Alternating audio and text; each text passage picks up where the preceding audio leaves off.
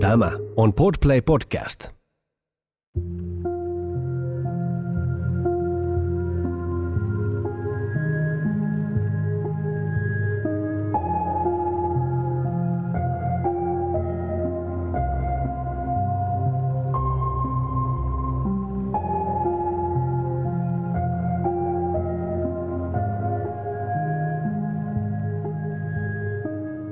Kuuntelet Siitä on vaikea puhua podcastia. Jokaisessa jaksossa tulet kuulemaan anonyyminä esiintyvän ihmisen vastauksen kysymykseen, mikä on vaikeinta, mitä olet koskaan kokenut. Nämä tarinat kerrotaan ilman sensuuria tai filttereitä. Yksityiskohdat voivat pysäyttää ja pyydänkin siksi huomioimaan sisältövaroitukset, jotka löydät jakson kuvauksesta –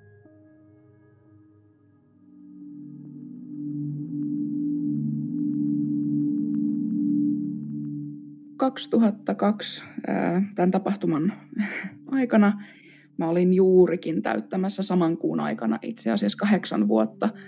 Eli olin ihan kakara vielä silloin, kun tota, tämä, tämä tuli ja tapahtui. Ähm, se oli viikonloppua. Me käytiin aina viikonloppuna ruokaostoksilla meidän perheen kanssa. Et tietenkin tehdään viikonostokset kerralla ja viikonloppuna pääsee sitten vähän, että haetaan lauantai-karkit ja kaikki tämmöiset näin sieltä sitten, sitten mukaan. Ja tämä päivä oli ihan samanlainen kuin kaikki muutkin kerrat, kun me sinne kauppakeskukseen mentiin, mentiin ostoksille ja, ja tota, missään ei ollut, niin kuin, niin kuin sanoin, niin päivä oli täysin normaali. Missään ei tuntunut olevan minkäänlaista eroavaisuutta. Totta kai mä olin niin pieni, että mulle se oli semmoista pienen ihmisen elämää koulupäivän jälkeen. Ja, ja, ja ei, mä en oikein tiedä, miten se, se, se tuntuu niin absurdilta se itse sen, sen sit virallisen tapahtuman jälkeen se, että mitenkä kaikki oli niin normaalia, niin, niin perusarkea ennen kuin mitään tapahtui ja miten siitä alkoi sitten se rypäs tapahtumia, jolla tuntui, että ei ollut mitään alkua eikä loppua eikä järkeä eikä toivoa.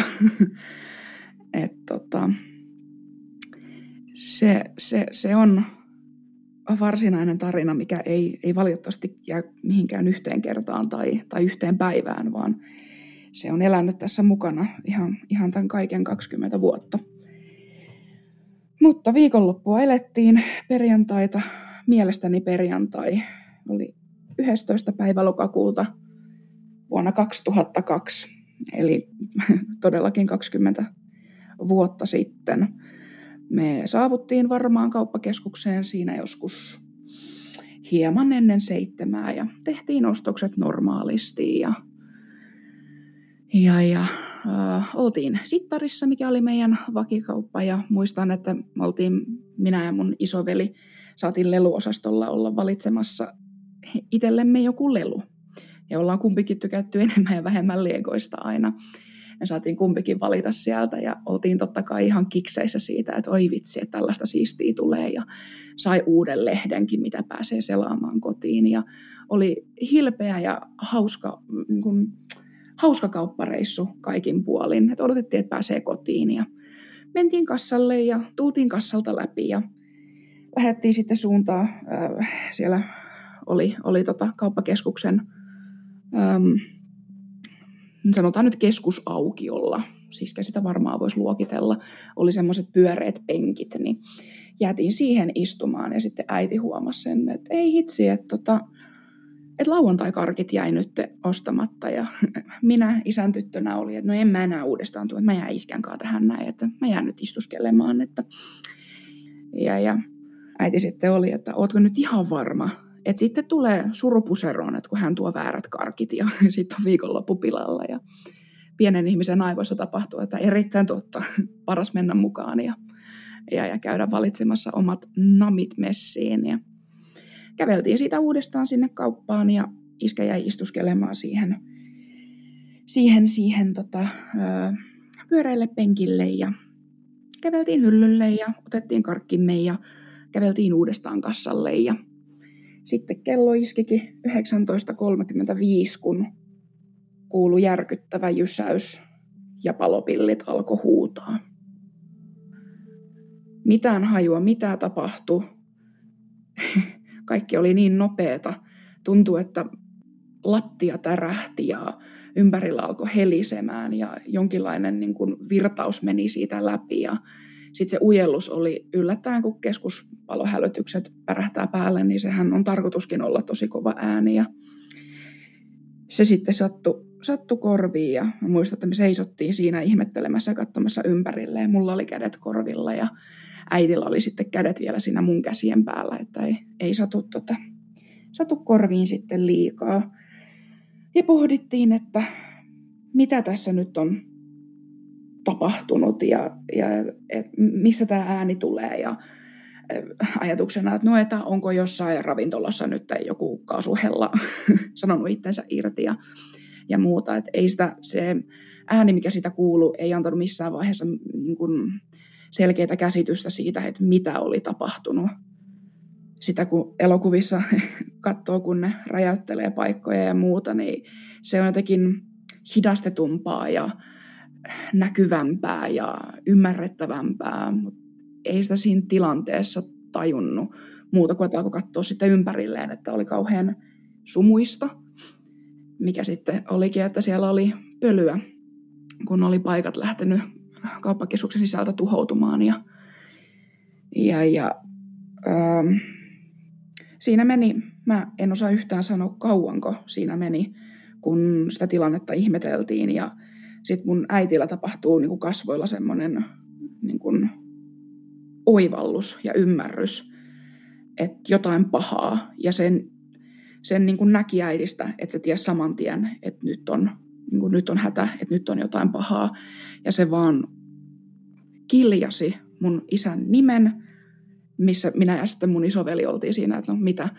ja tota, lähti juoksemaan sitten sinne päin. Ja, ja, ja mun veli lähti seuraavaksi siinä ja minä perässä, että siitä oli montahan kymmentä metriä siitä nyt olisi ollut sinne, sinne tota penkeille sitten, niin äh, juostiin kaikki sinne. Siellä oli tota, ähm, meni kakkoskerroksessa semmoinen siltarakennelma käytävältä A käytävälle B, ja se oli lyhistynyt sieltä, ja kierreportaat oli, oli tota, sortunut ja, ja, ja tavaroita lentänyt ympäriinsä, ja siinä kun sitä katteli ympärilleen, niin ei sitä hirveästi, kaikki se mitä siinä näki, niin sitä ei reagoinut. Sen jotenkin, sen vaan katto vähän sumun läpi.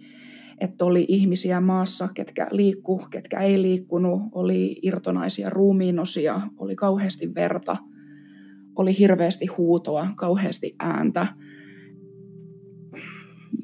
Me hypittiin siellä niiden sortuneiden ähm, sillanosien yli ja yritettiin päästä sinne penkeille ja äiti oli ennättänyt sinne tietenkin ennen meitä ja, ja, ja mä tulin siinä mun veljen perässä, perässä tota, äh, hetken matkan päässä ja, ja, ja näin, että meidän isä oli nojaamassa ostoskärryyn. Sillä oli jalka siellä ostoskärryn niin kuin alhaalla, kun siellä löytyy ne semmoiset reunat, niin sen päällä ja roikku niin kuin sitä ostoskärryä vasten. Ja mä en kerennyt nähdä siitä ihan kauheasti mitään, tai ainakaan mä en muista, että mä olisin nähnyt sen enempää kuin sen, että äiti oli siellä, yritti pidellä isää ja, ja, ja tota, yritti saada sitä maahan sieltä ja verta oli kauheasti ja isä ei ollut hereillä enää. Ja tota, mun veli meni auttamaan sit siihen, että kun äiti ei jaksa nostaa isää tietenkään siihen maahan, ja ne yritti saada sen siihen maahan makoa, makaa tai edes nojaamaan siihen penkkiin, että, että se ei rösähdä siitä sitten vaan koko painollaan suoraan. Siinä meni jonkin aikaa. Mä muistan, että hirveästi huudettiin kaikkialta, että soittakaa hätänumeroon ja että, että tänne tarvitaan apua ja äiti yritti huutaa, että tulkaa auttamaan. Mä, kun mä en muista yhtään, että itkinkö mä, huusinko mä, äm, mitä mä tein siinä tilanteessa. Mä muistan vaan sen, että mun, mun veljeni käveli siihen mun luokse ja, ja, ja se niin kuin hyvin väkivaltaisesti rutisti mun pään sen rintaa vasten. ja piti mun päästä kiinni silleen, että mä en pysty näkemään sitä. Että tota, et mä keskityn vaan siihen. Sitten siinä meni jonkin aikaa eteenpäin, että tota, sinne tuli äh, sittarin työntekijä, joka tota, keskusteli jotain ilmeisesti mun äidin kanssa ja äiti yritti sanoa, että vie, vie lapset pois tästä, että, että, tota, voit sä pitää niistä huolta. Että oli yrittänyt soittaa meidän tota, isovanhemmille ja läheisille, että voiko joku tulla, tulla tota, apuun ja hakemaan meidät pois sieltä ja, ja näin, mutta tietenkään kun tuommoinen oli tapahtunut, niin, niin, niin siellä ei tota, ö, linjat ollut ihan kauhean vapaat, että puhelut ei mennyt läpi mihinkään suuntaan. Et onni siinä nyt on se, että niin moni ihminen soitti 112, että apu oli tulossa paikalle kyllä todella nopeasti. Luojalle kiitos siitä. Ja tämä Sittarin työntekijä, nuori nainen, otti meidät siitä hoteisiinsa ja vei meidät sinne Sittariin ja me istuttiin siellä tota, semmoisen hedelmätiskin takana nojaten yhteen niistä tiskeistä ja ja, ja varmaan se jutteli meille siinä jotain ja yritti rauhoitella. Mulla ei mitään muistikuvaa. Et mä muistan, että mun veli oli ihan niin kun, ei, ei voi sanoa, että se olisi ollut hysteerinen, mutta huomasi, että se oli semmoisessa hätätilassa, että se ei nyt oikein osannut toimia tai mitään. Me istuttiin siinä lähekkäin ja tämä nainen jutteli meille ja mä en muista, yrittikö hän soittaa myöhemmin myös meidän isovanhemmille tai vai mitenkä mun pappa osasi tulla sitten hakemaan meidät sieltä äidin, ää, äidin äiti tuli tota, tonne tota, toisten isovanhempien luo. Ja äiti vaan hajosi siihen mun mummin käsivarsille ja sanoi, että että, että tota, meidän isä kuolee, että se kuolee, hän jää leskeksi. että se on semmoinen muistikuva, mikä mulla on siitä koko tilanteesta, mikä, mikä jäi ehkä päällisin puolin, koska siinä oli niin shokissa itse kukin, eikä osannut käsittää sitä, että mitä tapahtuu ja mitä seurauksia näillä tapahtumilla tulee olemaan. Mutta sen jälkeen, kun se niin kun lapsen silmin se sun vanhempi, se sun tuki- ja turva- ja luottohenkilö toteaa, että, että nyt on niin kun tosi kyseessä, niin sitten se vasta iskee, että et, et voi vitsit, että nyt voikin käydä ihan tosi huonosti. Itse koko Myrmannin räjähdys, niin se oli yksi hetki, yksi pieni hetki, joka tuhos monia elämiä, joka vei mukanaan ihmisiä ihan hautaan asti ja joka on varmasti aiheuttanut monelle ikuisia traumaja, joiden kanssa tullaan, tullaan painimaan kyllä sitten enemmän ja vähemmän varmasti koko elämä. Mutta sehän siinä on niin jotenkin nurinkurista ja surullisella tavalla huvittavaakin, että kaikki voi olla niin hyvin, niin normaalia, niin perusarkea, peruskauraa kuin vaan voi olla. Ja yksi pieni hetki, yhden pienen ihmisen päätös muuttaa kaiken sen yhden hetken aikana. Niin se on ollut semmoinen, mikä on ollut tosi vaikea jotenkin käsittää, että koska tapauksenahan se oli iso, siitä uutisoitiin, siitä tuli iso juttu, siitä seurasi mediamylläkkää, äh, sairaalareissuja, ähm, lääkäreitä, haastattelijoita, äh, avustuspyyntöjä, kaikki, kaikki asiat, mitä siitä tuli, oli pitkä, iso, järkyttävä prosessi, vaan sen takia, että tässä ihan Suomen tasolla tai edes tässä maailmankaikkeudessa yksi pieni ihminen, yksi yksilö päätti, että nyt on paha olo ja täytyy tehdä jotain. Ja sitä on saanut miettiä muutamaan otteeseen, enkä tiedä onko edelleenkään tai vieläkään saanut, saanut tar- tai tartuntapintaa siihen, että miten, miten tämmöinen on päässyt käymään ja että niin kuin, se tuntuu mystiselle ja epäreilulle ja, ja uskomattomalle ja juuri sille, että eihän tällaista tapahdu. Ja ei meille voi tapahtua tällaista. Ja myöskin se, että eihän Suomessa voi tapahtua tällaista. Että Suomi on niin turvallinen maa, täällä on hyvä olla, täällä ei satu mitään. Ja sitten yhtäkkiä. Mutta näinhän ne aina tapahtuu yllättäen ja ihan mitenkään kauheasti kyselemättä. Ja niillä on sitten vaan pakko mennä eteenpäin.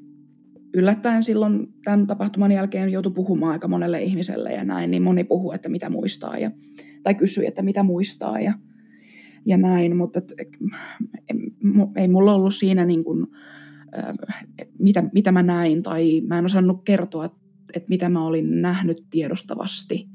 Että ne tuli sen jälkeen, mä en tiedä kauanko siinä meni, mutta ne alkoi tulee tota, painajaisten muodossa. Varsinkin noi kaikki, tota, kaikki se veri ja niin kuin, jotenkin tosi graafisesti tarkat kuvat siitä, että mitä siellä näki ne irtonaiset ruumiin osat ja kuolleet ihmiset ja, ja siis se rojun ja veren määrä ja se koko kaos siellä, että mitä oli tapahtunut, niin ne alkoi tulee palasissa ää, takaisin ja mä oon sitten paljon miettinyt, että olisin kuin mieluummin halunnut, että mä en olisi koskaan muistanut mitään näitä asioita, vai että onko se ollut ihan hyvä, että ne on noussut takaisin pintaan ja on pakottanut myös käsittelemään niitä asioita, vaikka toki eihän se ole mikään pakko niitä käsitellä, että mäkin olisin voinut ihan hyvin koko elämäni kieltää kaiken ja olla puhumatta mistään. Ja luultavasti mulla olisi ihan hirveän paljon enemmän ongelmia tällä hetkellä, jos niin olisi tapahtunut. Vaikka osittain se kyllä myös pitää paikkansa, että mä en puhunut silloin pienenä. Mulla ei jälleen kerran ole mitään hajua aikajanasta, että kauanko siinä meni, mutta tota, mä sulkeuduin ihan täysin mun äidiltä. Ja tota, mä en keskustellut asioista, mä sain yllättäviä raivokohtauksia ja mä saatoin hakkaa nyrkeillä mun äitiä ja itkeä ja sen jälkeen piiloutua jonnekin.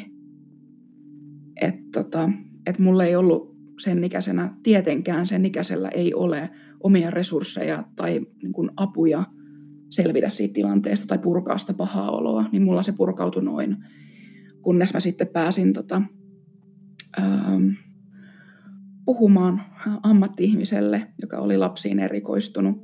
Mutta tota, jotain hän teki hyvin oikein, kun alkoi pikkuhiljaa saamaan musta asioita irti ja käsittelemään koko, koko tapahtumaa ja avautumaan. Ja siitä se sitten pikkuhiljaa itse asiassa alkoikin se öö, niin kun toipuminen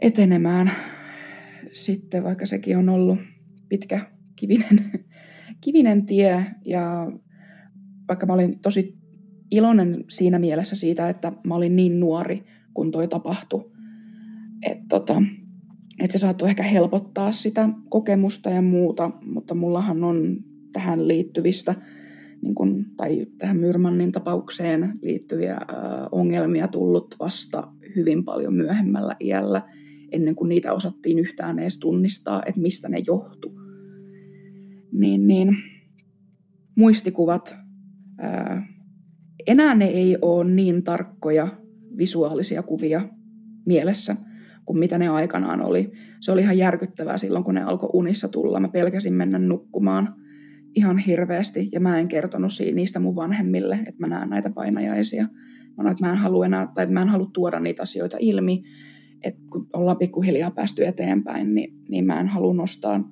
arkoja asioita esille. Ei tässä on monia asioita, mitä mä hyvin pitkään pimitin mun vanhemmilta. ja mun veljeltä myös, että tota, et mitä, mitä, mitä mun päässä tapahtuu tai, tai muuta, että yritin omalla tavallani suojella mun muuta perhettä siltä, että niiden ei tarvitse nähdä sitä, että miten huono olo tai vaikea, vaikea olo mulla on.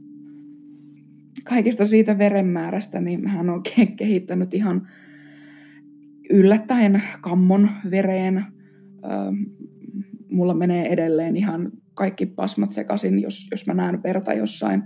Ei sitä tarvi olla paljoakaan, niin mulla tulee tosi vaikea olo ja se tuntuu niin kuin kuoleman vakavalle se asia. Et, et, niin kun sanotaan, että vedät puukolla sormeen, niin, niin se tuntuu siltä, että maailma loppuu ja, ja nyt on niin kuin ihan, ihan hirveetä. Ja taju lähtee aina välillä ja, ja, ja en, en kestä verta ää, missään, missään muodossa mielellään.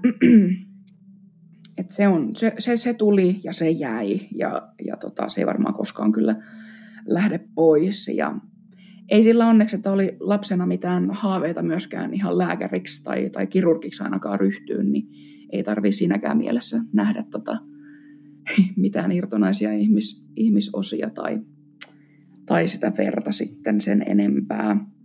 Meille lapsille ei hirveästi kerrottu, että mikä se tilanne oli siinä et tota,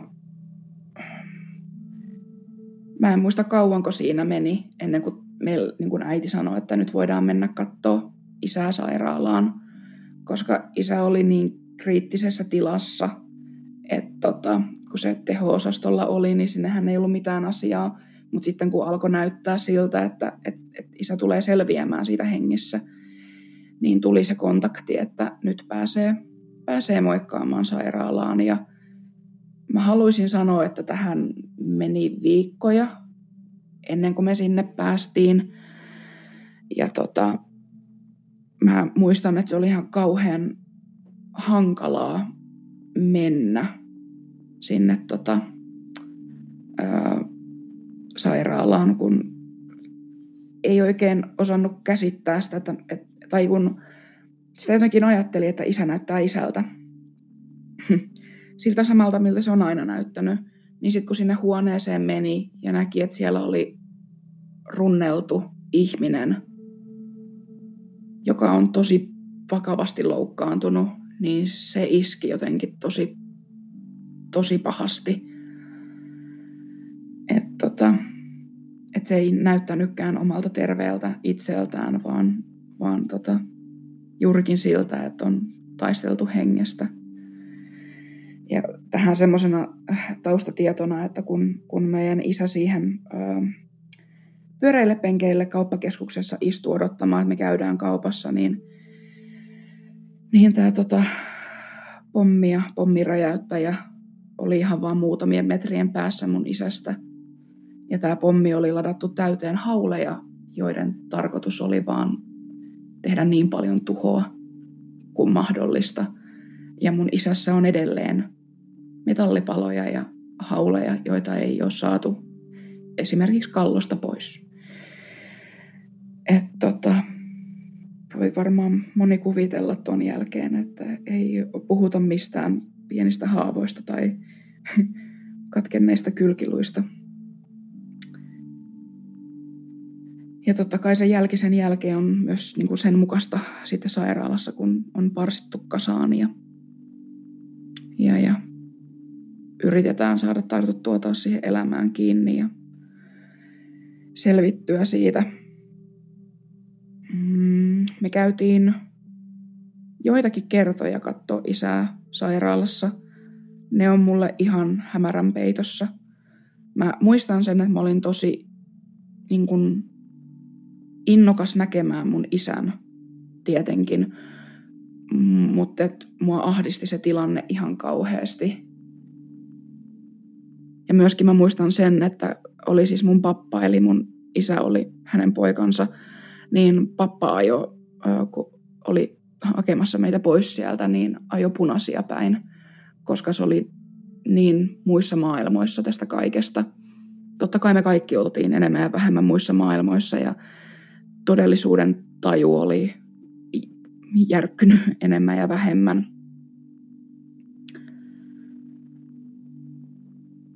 Mutta muuten mulla ei ole sen tarkempia muistikuvia. Mulla ei ole tarkkaa muistikuvaa siitä, kun isä tuli kotiin. Mä muistan vaan, että mä olin, kun oli mun syntymäpäivä, niin mun äiti kysyi multa, että mitä mä haluan syntymäpäivä lahjaksi ja, ja, ja tota, mä sanoin, että mä haluan isän kotiin. Ja sitähän äiti ei tietenkään voinut luvata mulle, että, että tota, isä tulee kotiin. Koska mä niin pitkään pelkäsin, että vaikka me käytiin isää katsomassa, että, että, että se puhuja ja, ja oli niin kuin elävien kirjoissa, mutta että kohta, kohta se muuttuu ja, ja että ei tule enää koskaan kotiin. Mutta onneksi tuli. Ja siitäpä lähti alkaa sitten se toipuminen, ruumiillinen toipuminen sitten pikkuhiljaa. Tota, sitten siinä tuli, tuli tota sairaalataudit ja tämmöiset näin pienet lisät, mitkä, mikä hidasti vähän sitä ja aiheutti omia ää, ongelmiaan tilanteeseen, mutta että vahinkoa oli sattunut sen verta paljon, että siitä ei ihan heti lähetty sitten kotiin parantelemaan itsekseen. Aikansa se vei ja meillä vielä kotonakin kävi siis hoitajat. En muista kävikö ne päivittäin tai jopa pari kertaa päivässä hoitamassa isän haavoja, putsaamassa ne, koska kukaan muu ei siihen pystynyt. Niin tota, että se hoito ei loppunut tietenkään siihen ö, sairaalasta lähtöön, vaan se jatkui edelleen. Ja sitten kun isä tuli kotiin, niin se oli haastavaa. Isä oli, tottunut, tai oli tosi liikunnallinen ja, ja, ja tota, tykkäsi tehdä paljon ja sitten yhtäkkiä vietiin se mahdollisuus tehdä asioita, koska piti toipua ja kroppa ei kestänyt sitä, mitä oli tapahtunut. Ja, ja siis mun isähän elää ikuisten kipujen kanssa. Ne ei tule koskaan lähtemään pois kokonaan. Lääkemäärät on aika hulppeita, oli ennen hulppeempia, mitä joutuu ottaa, että kykeni normaaliin elämään tai niin normaaliin kuin mahdollista. Ja tosi pitkään sitten, kun iskä pääsi vielä liikkeellekin ja, ja, ja näin, niin, niin, niin sillä kipeytyi tosi helposti paikat yllättäen ja, ja, ja tota, se vei oman aikansa, että pääsi semmoiseen lähemmäs normaaliin kuntoon. Haastavaa siitä teki sen, että tietenkin se toipuminen oli, oli hankalaa niin kuin, siis kaikille se toipuminen, mutta isällä oli siinä se fyysinen ja henkinen toipuminen. Ja kun sun koko elämä vedetään uusiksi, harrastukset uusiksi, työelämään ei enää mitään asiaa, ikuiset kivut, ikuiset arvet, kävi ilmi nämä, että äh, kuka tämä tyyppi oli ja, ja, ja minkä ikäinen ja missä kävi koulua. hän kävi siinä Myyrmannin kauppakeskuksen vieressä koulua ja asui itse asiassa suhteellisen lähellä meitä, mun lapsuuden kotia ja, ja, ja suljettujen ovien takana rakentanut pommin, koska oli ollut paha olo. Ja päätti sitten, että hänellähän ei ollut tarkoitusta kuolla itse itse tuossa tapahtumassa, vaan oli viedä se reppu sinne kauppakeskukseen ja mennä ulkopuolelle sitten katsomaan kättensä jälkeä. Luulen, että hän halusi kuulla sen huudon ja itkun ja nähdä sen kivun. Ja siinä mielessä on tyytyväinen, että pommi meni vikaan ja räjähti sitten hänen käsissään. Ettei päässyt sitä mielihyvää ainakaan koskaan saamaan siitä. Vaikka toinen osa musta toivoo, että hän olisi vaan selvinnyt siitä ja joutunut vankilaa. Paitsi että Suomen lainsäädännöllä, niin eipä hän olisi ihan turhaan kauaa ollut siellä. Että tota, ehkäpä näin on parempi sitten. Kahdeksanvuotiaaksi aika äkäseen oppi käyttämään tietolähteitä ja internettiä ja tietenkin uutiset ja sanomalehdet ja kaikki nämä, niin selvittämään, että kun sitä ei osannut oikein ajatella sen ikäisenä, kun vaan sillä, että, että meidän perhe, meidän perheelle kävi huonosti. Että sitä ei osannut silloin nähdä, että tässä on monen ihmisen elämä on nyt tuhoutunut ja muuttunut. Niin se oli oikeastaan, kun siihen perehty. En mä tiedä, niin kun, mitä mä sain irti siitä, että mä luin muuta kuin, että mä kasvatin vaan vihaa sisälläni. Mun veli luki kanssa noita ja, ja, ja meillä oli itse asiassa seuraava fakta kuulostaa kyllä tosi järkyttävältä ja tota, ää, ei ehkä korrektilta, miten käsitellä asioita, mutta tota, ää, mun veli repi sanomalehdestä tämän tekijän kuvan, kiinnitti sen, musta oliko se puiseen liukumäkeen vai puuhun ja me käytettiin sen naamaa tikkatauluna. Se oli se keino, millä me yritettiin purkaa vihaa ja en mä tiedä, rankasta. Me oltiin niin vihasia siitä, että et joku on voinut tehdä meille näin. Mun veli on mua tota, kolmisen vuotta vanhempi. Ja, ja hän olisi silloin, jos mä olin kahdeksan, vajaa kahdeksan, niin hän oli silloin yksitoista varhaisteini, kun tämä tapahtui. Mä oon monesti ihmetellyt sitä, että miten hänestä on koskaan voinut tulla noin tasapainoinen ja järkevä, hellä, rakastava, normaali ihminen kaiken tämän jälkeen. Vaikka mä uskon, että hänelläkin on tilanteita, että mitä, mitä, mitä ei kerro mulle myöskään, mitä mä en ole hänelle kertonut. Mutta, tota, mutta silloin siinä tilanteessa, kun tämä oli just tapahtunut, niin me oltiin vaan semmoista pyhää vihaa täynnä kumpikin. Ja siinä sitten kun aika meni ja, ja, ja äh, sanotaan, että vuodetkin meni, niin sitä opiskeli siitä ihmisestä ja sen perheestä vähän enemmän. Ja että missä mentiin vikaan ja, ja mikä oli niin kuin mahdollisesti syynä, syynä tälle tota, teolle ja, ja muuta. Mutta mä en ole koskaan saanut itteeni antamaan ymmärrystä sinänsä tälle asialle. Mä oon siirtynyt totta kai eteenpäin ja käsitellyt asian, mutta mä en koskaan tuu antamaan tätä anteeksi sille tekijälle ja valitettavasti en myöskään hänen vanhemmilleen.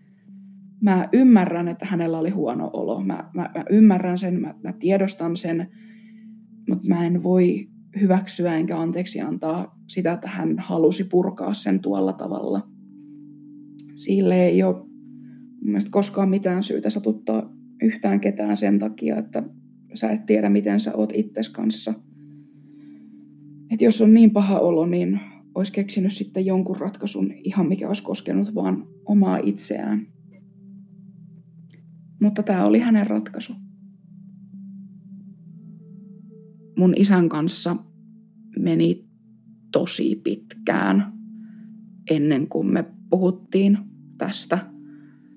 Ja ei me edelleenkään, mä luulen, me ollaan ehkä kerran tai kaksi kertaa käsitelty isommassa mittakaavassa tätä asiaa, mutta me pystytään puhua siitä kyllä, mutta että me ei jäädä muistelemaan tai niin kuin niitä tunteita, koska se on myös mun vanhemmille hyvin arka paikka se, että kun, kun tota, et siinä kun lähettiinkin niitä karkkeja katsomaan, niin kun mä halusin jäädä siihen isän kanssa istumaan ja oottamaan, niin mä tiedän sen äiti on kerran sen sanottanut ääneen. Siinä niin kun jo äänestä sen pelon, että mitä jos mä olisinkin jäänyt siihen, niin ei olisi ollut mitään mahdollisuutta, että mä olisin selvinnyt hengissä. Ja heillä olisi ollut tota, kuollut lapsi siinä sitten lisäksi. Ja mä luulen, että jos tilanne olisi mennyt siihen, niin mun äiti ei olisi selvinnyt siitä mitenkään päin. Me ollaan oltu niin, niin rakkaita mun veljen kanssa ja haluttuja ja odotettuja meidän perheessä, että tota, mä luulen, että se olisi ollut semmoinen viimeinen niitti, joka olisi rikkonut sitten lopullisesti. Mutta mä en jäänyt siihen, mistä mä myös joskus syytin itteeni kauheasti, että, että entä jos mä olisinkin jäänyt siihen, niin, niin entä jos sitten mä olisinkin voinut olla siinä silleen, että isä ei ole saanut niitä kaikkia osumia kuitenkaan niin pahasti. Että jos, jos sille olisikin sitten käynyt paremmin.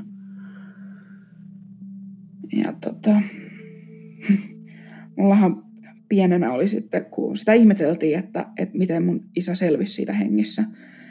Että tota, että kun siinä oli kaikki elementit siihen pahimpaan tulokseen, niin, niin tota, mun vanhempien ensimmäiset lapset, kaksoset, kuolivat tota synnytyksessä ja, ja, ja se, me ei olla siis uskovainen perhe millään tasolla mitenkään päin. Me ollaan puhuttu näistä asioista kyllä, että jos on kiinnostanut, mutta että ei ole niin kuin, se ei ole ollut osa meidän elämää tai arkea koskaan. Niin sen takia mun äiti on aina sanonut, että se jotenkin teki suuremman vaikutuksen tai jotenkin kolahti enemmän, kun mä sanoin, että isoveli ja isosisko suojeli isää. Ja mulle mitään haju, että mistähän se niin kun, ajatus tai mistä se on niin kun, tullut mulle, miten se on syttynyt ja näin. Ja, mutta et, niin, en tiedä, kun mä, mä en osaa itsekään selittää sitä, että miten, miten siinä ei käynyt pahemmin. Että miten, miten me kuitenkin selvittiin siitä tota, perheenä ulos ilman isompia menetyksiä. Mutta kiitollinen on siitä joka päivä. Ja tämä tapahtumahan on muovannut meidän perheestä todella tiiviin. Me ollaan aina oltu hyvin tiivis perhe, hyvin rakastava, lämmin, läheinen, öö, kiinnostunut. Mutta tämän jälkeen, kun sitten meni vuodet ja tilanteet alkoi rauhoittua ja meidän perhe alkoi tasapainottua, niin se jotenkin kaikki vaan puhkesi enemmän kukkaansa. Vuodet oli ihan yhtä pöperöä, mulle mitään hajua, että niin kuin, milloin vuodet vaihtui ja, ja milloin niin kuin elämä alkoi näyttää valosammalle ja sille, että me ollaan vihdoinkin niin kuin, päästy asioissa eteenpäin. Siihen meni kauan ja sitten joskus siis se vaan iski se, että hei, että niinku, et meidän, meidän arki on aika normaalia jo. Että et asiathan on, on normalisoitunut tosi paljon. Kaikki oli tehnyt töitä itsensä kanssa ja, ja, ja saanut, saanut sen avun, mitä tarvitsi. Ja löytänyt ne keinot, miten selvitä eteenpäin.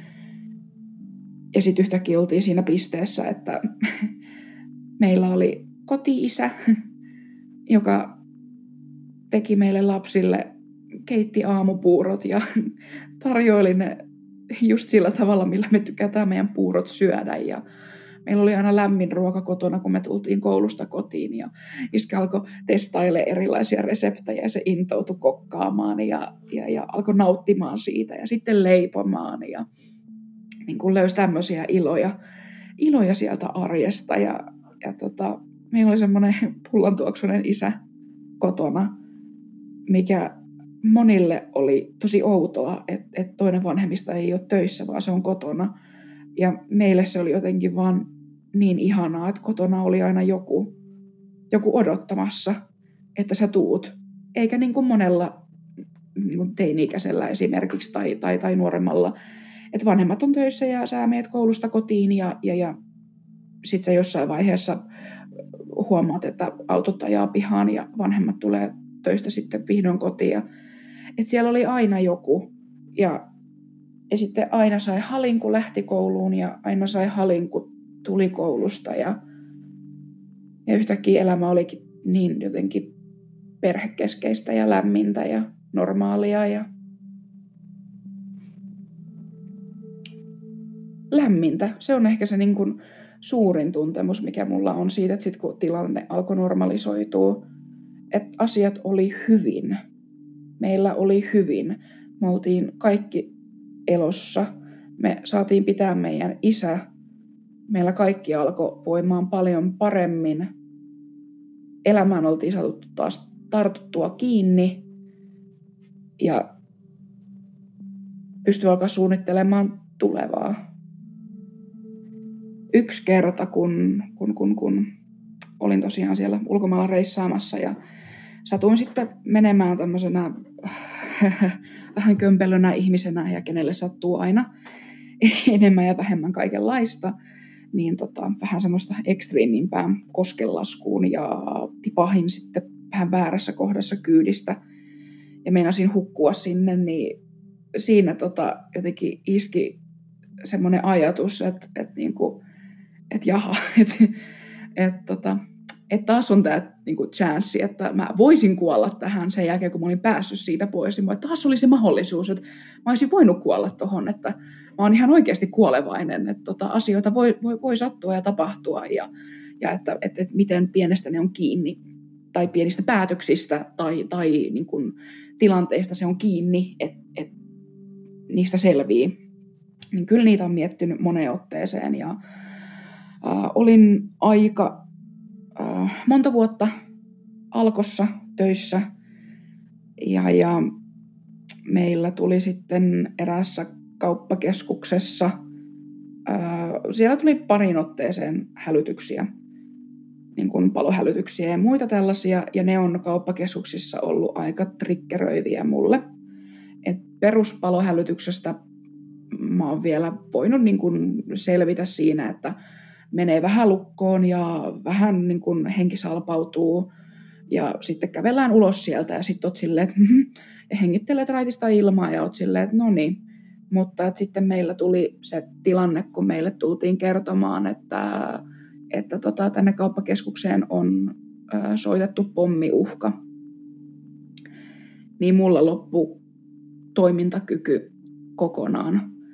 Ja se ensimmäinen ajatus oli, että mun täytyy soittaa mun vanhemmille, että mä oon selvinnyt tästä kerran hengissä, että mä en selviä enää uudestaan. Että nyt jos tämä tapahtuu, niin mä kuolen. Että mulla ei voi olla semmoista tuuria, että mä selviin tästä. Että siinä ei ollut edes mitään niin kuin ajatusta, että, että, että no niin, no, on tällainen ja nyt mennään pois täältä ja katsotaan, miten asia selvii, vaan se oli se tunne saman tien, että mä kuolen, että nyt mä kuolen, että, että, tota, että tässä ei ole mitään muuta mahdollisuutta. Ja ne on sitten laukassut aikamoisia paniikki- ja ahdistuskohtauksia sitten noissa tilanteissa ja ja, ja mullahan ei ole minkäänlaista toimintakykyä ohjeistaa asiakkaita tai ketään yhtään minnekään, vaan mut joudutaan taluttaa sieltä sitten pois ja sitten mä yritän olla hyperventiloimatta, että mä en pyörry. Ja tota, noita tilanteita on tullut pariin otteeseen, että ollaan evakuoitu ulos ulkoisen uhan takia. Ja tota, ne on aina tuntunut yhtä kauhealta. Mä olin Myyrmannissakin töissä ää, muutaman otteeseen eri liikkeissä. Ja tota, mulla ei ollut koskaan niin kuin, vaikeuksia sen kauppakeskuksen suhteen. Et silloin sen jälkeen, kun se oli remontoitu uudestaan ja, ja avattu ja näin, niin se tuntui oudolta ja jotenkin, öö, jotenkin surrealistiselta, että se oli viimeksi kun sen nähnyt, niin se oli siinä jamassa ja nyt se on rakennettu uudestaan ja elämä jatkuu normaalisti. Mutta mulla ei koskaan liittynyt sen suurempia ahdistuksia siihen kauppakeskukseen, paitsi silloin, kun sieltä tuli evakuointikäsky. Mä muistan, kun mä yritin, tietenkään sen jälkeen, kun, kun oli, että hei, että uhka oli, oli turha, että voitte palata takaisin töihin, niin eihän mulla ole mitään, mä en, mä en kyennyt menemään enää sinne takaisin, niin mut istutettiin bussiin ja mä menin sillä ja mä, tota, mä en tiennyt, mihin bussiin mä menin, mä en osannut katsoa, mihin mä menen, ja sitten mä jäin vaan jossain pysäkillä pois Ja mä soitin äitille, että äiti tuu hakemaan, että jotain hirveätä on tapahtunut. Mä asuin silloin vielä siis mun, mun vanhempien luona ja, ja äiti tuli hakemaan ja mä vaan itkin autossa ja äiti yrittää silittää mua ja sitten kun me päästiin kotiin, niin mun isä makas sohvalla ja oli silleen, että no mitä on tapahtunut. Ja sitten mä vaan hajosin siihen ja juoksin mun isän syliin ja oli silleen, että meillä, meillä oli pommiuhka ja, ja, ja, ja nyt mä luulin, että mä kuolen. Et mä ajattelin, että mä en enää palaa takas kotiin. Että me joudutaan kokea, kokea tämä taas niin kokonaan uudestaan. Ja siinäkin niin kuin se hirvein niin kuin, tuntemus ei ollut se, että mä pelkäsin, että mä kuolen, vaan se hirveä tilanne siinä, ja minkä takia mua nyt itkettää, oli se niin kuin katse mun vanhempien silmissä. Että kuinka ne tajus, mistä mä puhun, ja ne eli sen hetken uudestaan. Ja sen pelon, että entä jos. Niin, niin. Se on tota, pysynyt kyllä aika kiitettävästi mukana tuommoisten tilanteiden pelkoja. Ja mä en ymmärrä ihmisiä, ketkä tekee noita tahattomia ilmoituksia kauppakeskukseen huvin vuoksi. Ei niinku yhtään sairaammat huvit voi olla.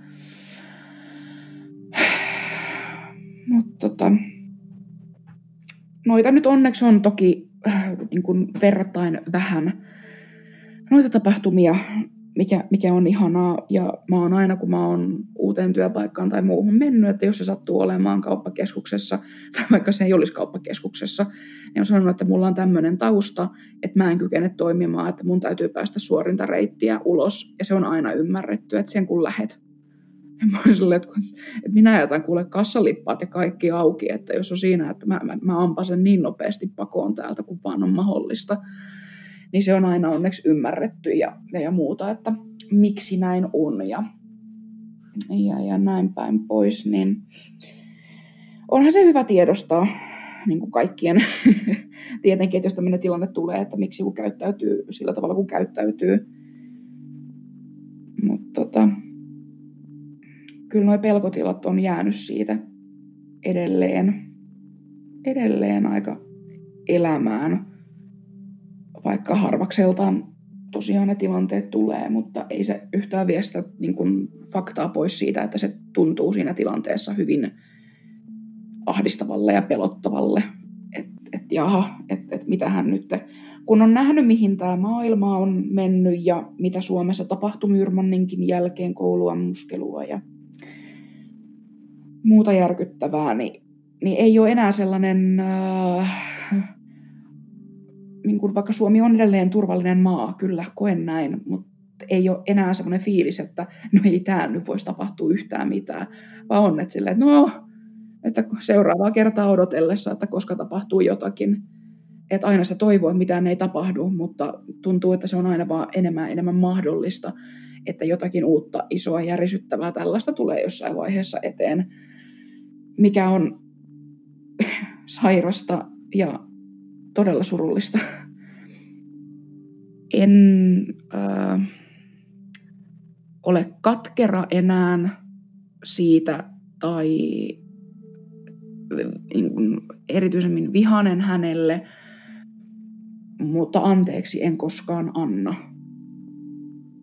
Et ilman tätäkin oltaisiin pärjätty ihan hirveän hyvin, mutta se nyt ei ole optiona. Turha sitä on jossitella asioita. Asiat tapahtuu ja sitten sitten ne tapahtuu ja sillä et yhtään mitään voi. Mutta mä oon tosi tyytyväinen siitä, että se viha on, on tota, laantunut ja se ei ole ollut niin dominoiva tunne kuin mitä se oli aika pitkään. Mikä mua melkeinpä on välillä suututtanut, että sitä ei ole nostettu uudestaan esiin. Et enemmän mua satuttaa se, että asia, mikä teki näinkin paljon pahaa, on unohdettu. Vaikka mä tiedän, että se ei historian kirjoissa ajatellen on niitä merkittävimpiä käännekohtia, mutta se oli meille juurikin sitä, niin se, että se on unohdettu, tuntuu järkyttävälle. mutta ei, edä, mä en enää tunne vihaa ja katkeruutta, surua, ihmetystä, hämmennystä edelleen siitä, että miten noin pääsi tapahtumaan ja miksi. Mulla tuossa joitakin vuosia sitten, ää, oisinkohan mä ollut mun serkun häiden jatkoilla, kun tota, oltiin yhdessä ää, kuppilassa sitten ja, ja, ja kävin silloin ulkona tupakilla ja, ja, ja äh, olisinkohan pummannut tulta siinä joltakin mieheltä ja, ja, ja sitten alettiin juttelemaan siinä, siinä kaikenlaista ja tuli ilmi, että missä mä asun ja niin kuin näin ja, ja tota, että et tota, totesi, että no ei, että hän on käynyt siellä, siellä kouluun, että siellä oli aikanaan semmoinen EVTEC, mikä on nykyään Metropolia. Niin mä oon silleen, aa, okei. Okay. Että se on se koulu, mistä se, mistä se tota, tekijä oli myöskin. Ja, ja, ja sitten hän niin kuin hörähti siinä ja oli silleen, että joo, että, että, tota, että äh, hän oli itse asiassa samaan aikaan siellä koulussa rinnakkaisella luokalla kuin tämä Myyrmannin pommiräjäyttäjä. Ja siinä vaiheessa mulla meinasi lähteä jalat alta. Ja hän siinä höhötteli hetkeä aikaa, oli silleen, että niin, että joo, no että harvoinhan sitä on kenenkään tämmöisen tunnetun ihmisen kanssa oikeastaan tekemisissä ollut, mutta että niin, niin sitten se ilmeisesti taisi siinä lukea vähän mun öö, ilmeitä, että nyt on jotakin, ja sitten mä kerroin sille, että joo, että mun perhe oli siellä silloin, kun se päätti räjäyttää tämän kauppakeskuksen, että tota, mä melkein menetin mun isäni, ja, ja meidän elämä muuttui ihan täysin. Ja sillä jätkällä meni niin kuin, huomasi, niin kuin, meni jauhot suuhun ja tuli vellit housuun, että tota, et mitä, mitä nyt seuraavaksi pitäisi sanoa. Ja hän sanoi sen oikean asian ja sanoi, että hän on pahoillaan. Että tota, nosti asian tälleen esille. No, ei siinä mitään. Me keskusteltiin siinä hetken aikaa asiasta ja hän puhui siitä, että, että kuinka toi tekijä oli vähän omituinen tyyppi ja omissa oloissaan aina ja eristäytynyt ja vetäytyvä ja, ja niin kuin, että tietyt asiat siinä eh, niin kuin, ehkä huoku sellaista niin kuin, hälyttävyyttä. Ja, ja me keskusteltiin siitä sitten ja lopulta se meni siihen, että muistaakseni hän taisi tirauttaa muutaman kyyneleen ja sanoi, että hänellä on paha fiilis, että, tota, että hän on nyt niin kuin sun illan pilannut tämmöisellä asialla, että päätti heittää. Mä sanoin, että no, ei näitä voi koskaan tietää, että kuka tuntee kenet ja mitä, niin mitä on tapahtunut. Ot, hyvin ähm, absurdi tilanne törmätä tuollaiseen henkilöön niin kuin tuommoisessa tilanteessa vieläpä niin kuin kaiken lisäksi. Ja myöskin sen jälkeen, kun kolme vuotta sitten tapasin mun mieheni, niin se on ehkä viimeisteli tämän kaiken. Ja mä pelkäsin silloin alussa ihan hirveästi, että, että, tota, että mä menetän hänet jollakin tavalla, että jotakin kautta mä menetän hänet ja jotain tapahtuu.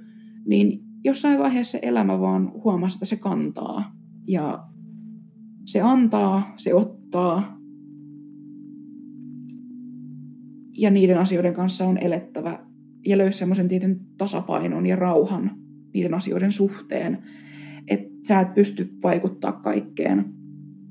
Ja että niistä olemassa olevista hetkistä täytyy nauttia. Että tota, et ne tuli sitten vasta oikeastaan tuon tapahtuman jälkeen se menettämisen pelko, mikä tuli itse asiassa tosi vahvana myöskin. Et tota, siinä meni jonkinkin aikaa, kun isä oli sitten päässyt sairaalasta ja elettiin ns-normaalia perheelämää, niin silloin jos äiti ei tullut, kun mä tiesin, että monelta äiti tulee töistä ja jos ei äiti ollutkaan kello siihen, siihen mennessä kotona, kun se normaalisti on, niin mä saatoin alkaa soittelemaan, että, että missä sä oot. Tai jos äiti ja isä lähti kauppaan eikä tullut takaisin, niin mä saatoin silloinkin soittaa, että missä te olette. Ja tota jatkuu, itse asiassa jatkuu edelleen ihan tähän päivään asti. että sitten kun tuli enemmän ikää, niin mä saatoin soittaa mun veljelle, että hei, että tota, tiedätkö missä äiti ja iskä on? Se on, että joo, että ne on, ne on, ne on mummilla. Mä oon, aijaa, että kun ne ei vastaa puhelimeen. Että se oli se hetki, että jos mulle ei vastattu puhelimeen, niin ajatus ei ollut, että aijaa, no, että ne on varmaan semmoisessa paikassa, että ei kuule tai ei pysty vastaan. Vaan se ensimmäinen niin mun reaktio oli, että jotain on tapahtunut, jotain on tapahtunut, että nyt on jotain pahaa tapahtunut, ne on ajanut kolarin, ne on jossain ojan pohjalla, ne on kuolleena siellä ja, ja mä en saa niitä kiinni ja mä en pysty lähettämään apua, kun mä en tiedä missä ne on. Niin se paniikki oli ihan järkyttävä. Se menettämisen pelko oli ihan sairaaloista. Ja mä yritin pitää sitä hyvin paljon itselläni, että mä en pelottelisi sillä muita. Mutta kyllä mä niin kun tiedän, että mun vanhemmat ja mun velikin tiedostaa mun äänensävystä. Tai on tiedostanut sen, että, että milloin mua alkaa sitten huolestuttamaan ja, ja, ja muuta. Sittenhän meillä aika pian tulikin se käytäntö, että, että tota, puhelin on aina mukana.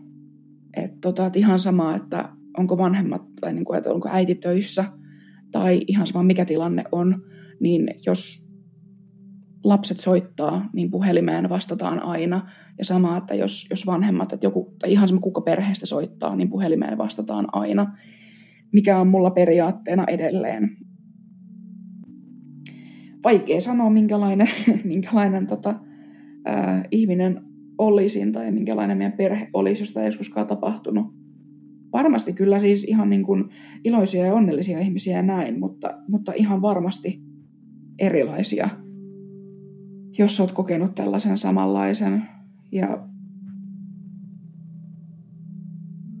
se sur- surullinen ja masentava fakta, että asiat voi olla perseelleen ja ihan hirveätä skeidaa todella pitkään ennen kuin tilanne alkaa parantumaan.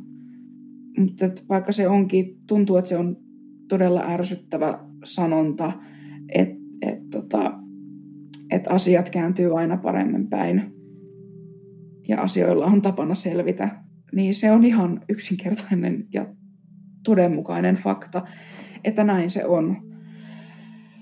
Ja mä haluaisin kannustaa ihmisiä ketkä on tällaisia asioita kokenut, että jos tuntuu, että ei on siitä mennyt sitten minkä verran tahansa aikaa, niin jos tuntuu, että ei ole saanut tarvittavaa apua, niin hakee sitä myöhemmin. Koska se on omalla kohdalla huomannut, että jos, tai sen mun äh, vaikenemisen myötä ja, ja, ja asioiden taka lykkäämisen kautta, että se ei ole koskaan se oikea ratkaisu, vaan ne asiat, ihan sama miten kivuliaita ne on, niin ne täytyy käsitellä jokainen omalla tavallaan omaan tahtiin. Ja vaikka tuntuisi, että olisi aivan yksin näiden asioiden kanssa maailmassa, niin se ei ole totta. Aina, aina on joku, joka voi kuunnella ja joka auttaa. Se voi olla se yksi ihminen, yksi, yksi puhelu, yksi hetki, joka antaa sen sysäyksen sitten eteenpäin, että sä pääset selvittämään asioita ja mahdollisesti jatkamaan vähän kirkkaampaa tulevaisuutta. Jos alettaisiin kiinnostumaan vähän enemmän nuorten hyvinvoinnista, ihmisten hyvinvoinnista ylipäänsä, mielenterveyden ongelmista, puuttumaan asioihin, antamaan apua ajoissa, niin mahdollisesti monia asioita oltaisiin voitu jo tähän mennessä estää ja ehkä tulevaisuudessa ennaltaehkäistä niitä.